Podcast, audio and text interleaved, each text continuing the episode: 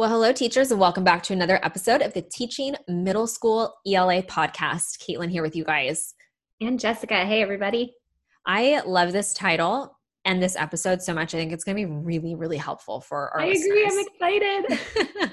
and so, this is if we were teaching narrative writing all over again. So, like those first few years teaching, when we really, and we'll talk about our experiences teaching narrative writing in the beginning, um, we would do these three things differently. Like, these are the three things that we would focus on. So, maybe you haven't taught narrative writing before. Maybe you taught it at the beginning of this school year. Maybe you joined us this summer for our free training and you were like, yeah, I'm going to start with narratives at the beginning. And so let's maybe do a reflection if you've already taught them this school year. You know, how did it go? What were your students' results? Were you satisfied? And if you're like, meh, not really impressed with what was submitted, you know, think about what we're going to share with you on the podcast today and how you can take away these three things and incorporate them into your own narrative lessons. Love it.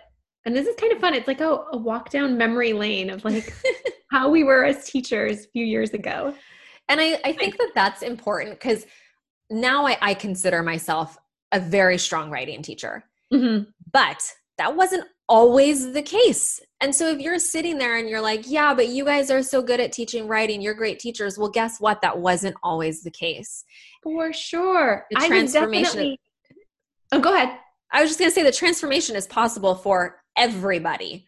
Absolutely. Because I was thinking, I used to be that teacher who like put up a writing prompt on the board and that was my writing lesson. Like I didn't know what to do all through college and all my education classes, there was how to teach reading, how to teach math, how to teach science and history. There was never once how to teach writing. Yeah. What about you? Same thing? Like I think I had one like English focused master's class for my mm-hmm. secondary mm-hmm. education degree. Um but it wasn't it wasn't on on narrative writing. We didn't I don't think anyone ever taught me how to teach narratives. And the books that I had my first few years of teaching of quote unquote how to teach writing were such a joke. They're so bad. I was looking at one actually recently and it literally was just like, okay, have your kids write a nice conclusion. I'm like, well, what does that mean? What's a nice conclusion? like there was no instruction. That was the note to the teacher. And I'm like, no wonder we all struggle with this. A nice conclusion. A nice conclusion. That's like hilarious. wrap up their writing. Like that means nothing to me, right? Totally. So there are so many things I would have done differently yeah. if I was teaching writing all over again, especially narrative writing. So again, I was that teacher that just put the prompt on the board. We probably finished a novel and I made some kind of like loose connection to the novel and we did a creative narrative writing assignment. There wasn't a lot of structure. Honestly, I probably threw a rubric together like the week of the assignment. I didn't really know what I was looking for. We definitely had writing time in class but I was not up there doing like a quick lesson and then having them practice that skill. It was more like, okay, we're all going to work on an intro paragraph today. And I would walk around and offer feedback, which was mm-hmm. not very effective. No. So if I was doing it all over, the very first thing I would do is focus on the standards. I definitely did not do that, right? And if you look at the narrative writing standards for fifth through eighth grade, they're actually really similar and they build off each other, but they are so specific. We're talking engaging the reader by establishing context with introducing a narrative, narrator, using techniques such as dialogue and pacing, focusing on transition words and phrases and clauses, precise words, relevant vocabulary, a conclusion that follows from the narrated experiences or events. Like I could keep going. But again, so specific. I didn't do any of those things. now and having that specificity makes the world of a difference because you now have direction on yes. the direction you need to give your students. Exactly. I was just going to say it guides your direction. Now I know, okay, this is exactly what I need to teach. These are my lessons that I will focus on with my students. Yeah. It's a huge difference my first few years teaching narratives so it was interesting i taught high school and it was very literary analysis focused right? Research mm-hmm. paper we didn't do a ton of narratives. And so it was kind of like since i was never taught how to teach it i thought you know well how how was i taught how to write narratives when right. i was growing up? And you kind of do that when you as you try to figure things out those first few years of teaching unless you have some really great guidance in your life. And it was okay here's a story arc. You know fill in the story arc. Mm-hmm write your narrative and then we'll do peer editing Like Write was narrative. Kind of it. and I laugh now because, you know, it's it's it's kind of comical to look back, but like in the moment, I just really had no idea and I really felt helpless. Mm-hmm. You know, I needed someone to really give me that guidance. And so when Jessica's talking about focusing on the standards, like that's where you can turn to to start to find that guidance yourself, right? Going into the standard, seeing, okay, what are the lessons that I'm going to be teaching? What is it that I need to focus on? So, that like number one thing, that's the number one thing that I should have done and that we should all be doing if you're finding yourself having that similar experience to Jessica or myself. Right. So, if you've taught narrative writing this year, look back. Did you check out the Common Core standards or the TEKS or you know whatever standards your state follows? Did you use those when you taught your lessons or is there some room for growth there? And like mm-hmm. really be honest with yourself. How could you improve that narrative writing unit that you did with your students? And so moving into the second thing that we would have done differently and i think sometimes this happens with writing is we look at the standards and we're like oh my gosh i have all of this stuff i have to teach. And it's like how do i begin to even start to implement it? Am i teaching you know dialogue and leads at the same time? Like how do i set it up? How do i structure it and one of the things that's beautiful about the way that we teach our teachers how to teach narratives in our program and even how to teach all of the other writing styles is everything's really broken down into mini lessons focused on each specific common core state standard or each specific skill that we want our students to walk away with. This is something I did not do those first years teaching narratives at all. And talk yeah. to me about that, Jessica. Like, because you're the one who like really you are like i learned from you to be honest how to teach narratives well. Like i feel like you really laid the groundwork for how we structure this for our teachers and why is that the path through which you feel and we feel? I mean i know the answer to this question but i'm just curious for you to share with our listeners. Why do we teach through mini lessons? For sure. Well i think it's kind of like what you were saying earlier with your story arc and do your narrative writing, right? That's so broad. But when you use mini lessons, you're able to really focus in on each component of a narrative, whether it's the leads or the dialogue or the transition. So students need to feel really confident in each of those aspects before they can put it all together into a cohesive piece. Because I'm sure many of our listeners, you've seen this, right? And if you're not teaching mini lessons like that, you get those narratives that are either, you know, five sentences long and the student's like, I'm done. Or the narrative that goes on and on and on. And it's like, and then, and then, and then, eh, and there's just no cohesion to it, right? But if you break down the different components and you have mini lessons, and along with those mini lessons, you're using mentor texts or examples, then students can visualize what they need to do to create a really strong narrative. I What's really cool- can't emphasize that enough. Like mini lessons are key. Sorry. Key. And what's really cool about mini lessons too is that it makes giving feedback to our students so much easier. I'm about to sneeze. Hold on. no, no, it's not coming anymore. it makes giving feedback, sorry guys, a whole heck of a lot easier because I remember grading some of those uh, narratives in the beginning and I'm like, this narrative is bad, but I mm-hmm. have no idea what to tell this student other than their story just kind of is awful. Right. So by doing the mini lessons, you're setting them up for success. You can give them that feedback early on on a very short, you know, non-threatening assignment so that by the time they do go to write their narrative, they've got that confidence. They're like, "Oh yeah, I know how to write a strong mm-hmm. lead." It's not their first time doing it. And when you focused on your mini lessons when you're grading and giving them feedback on that final piece and you're looking at their lead, you're like you can actually say, you know, okay, this is a great um you know flashback lead or you know in this case this type of lead actually probably didn't set your story up as well as maybe this type of lead would have.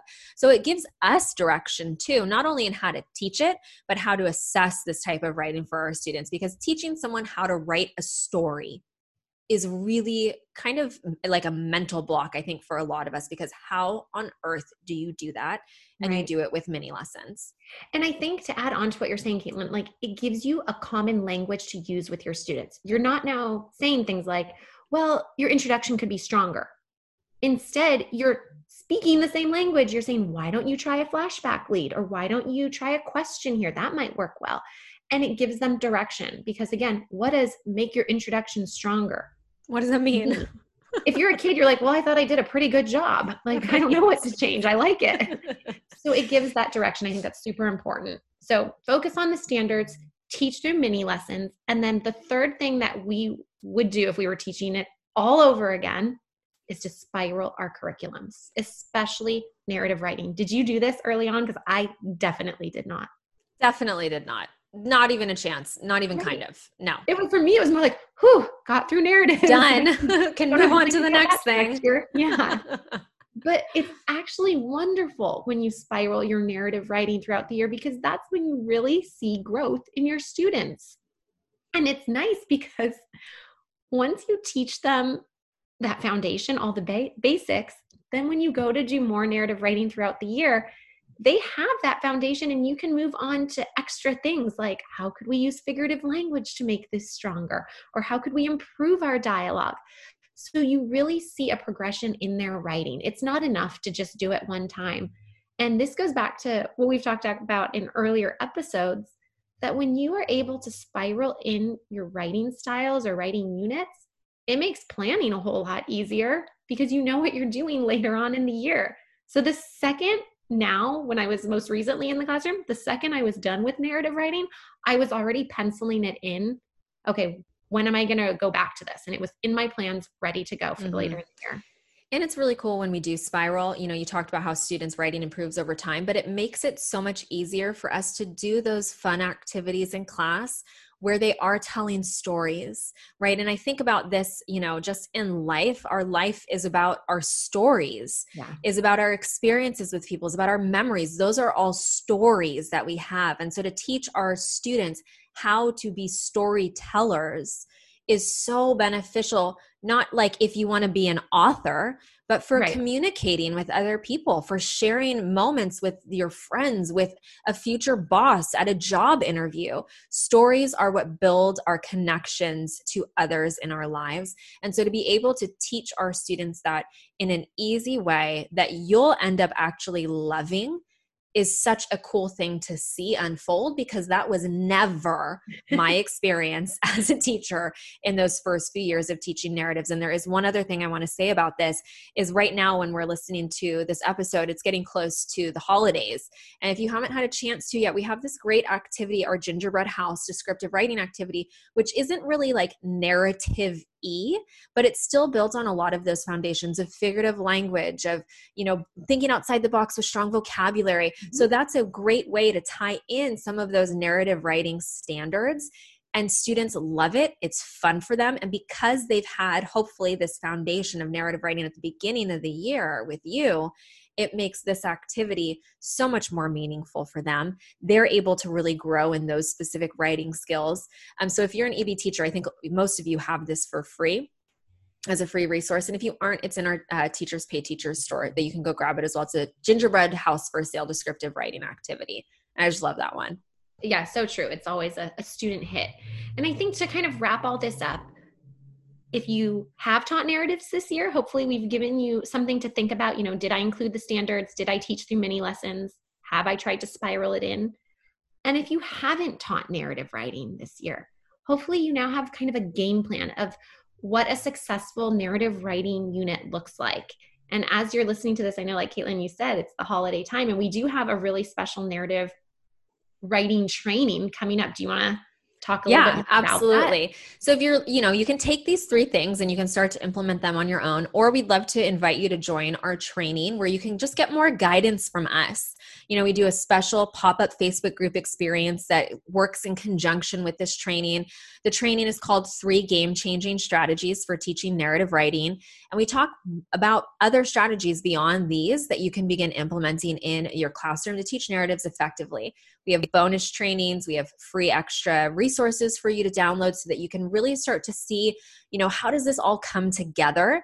Um, and how can I really start to see success with narratives in my classroom so that you aren't like Jessica and I were at the beginning of the year. If you are currently like that, you know, how do you get to where we are now with it when it comes to teaching narratives? How do you see that transformation? And this training will really um, start to provide that for you. So if you are listening to this when this airs, um, you can go to our Instagram page or Facebook page, um, and we'll have a link over there for you to check it out as well and sign up for that free training. The other thing that you can do is you can download a free lesson from us, our detective who done it mystery activity, and we'll send you the link to sign up for this training in that email confirmation as well.